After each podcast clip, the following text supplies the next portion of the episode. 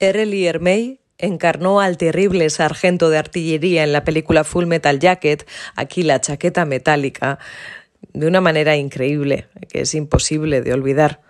Su personaje en la película de Stanley Kubrick representa desde una ficción basada en la experiencia como militar del propio Lee May una masculinidad tóxica, cercana al poder y a la hegemonía.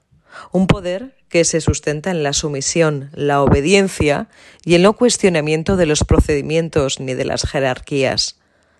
Las frases del sargento como la de recluta patoso, te doy tres segundos exactamente, tres puñeteros segundos, para que borres esa estúpida sonrisa de tu cara. Si no quieres, que te saque los ojos y empiece a correrme en tu mollera.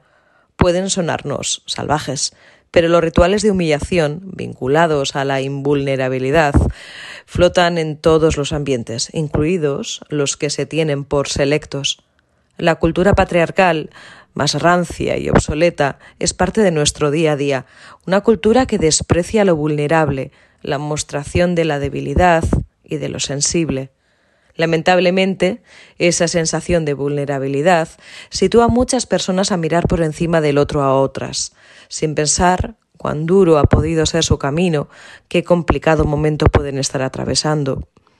Miramos con superioridad a las otras personas, sobre todo si éstas se muestran vulnerables, si están enfermas, si son pobres, Santiago Albarrico, a veces más acertado que otras, en su libro Penúltimos días, mercancías, máquinas, hombres, recuerda a Elías Canetti y dice, el superviviente de una matanza o catástrofe se siente un elegido.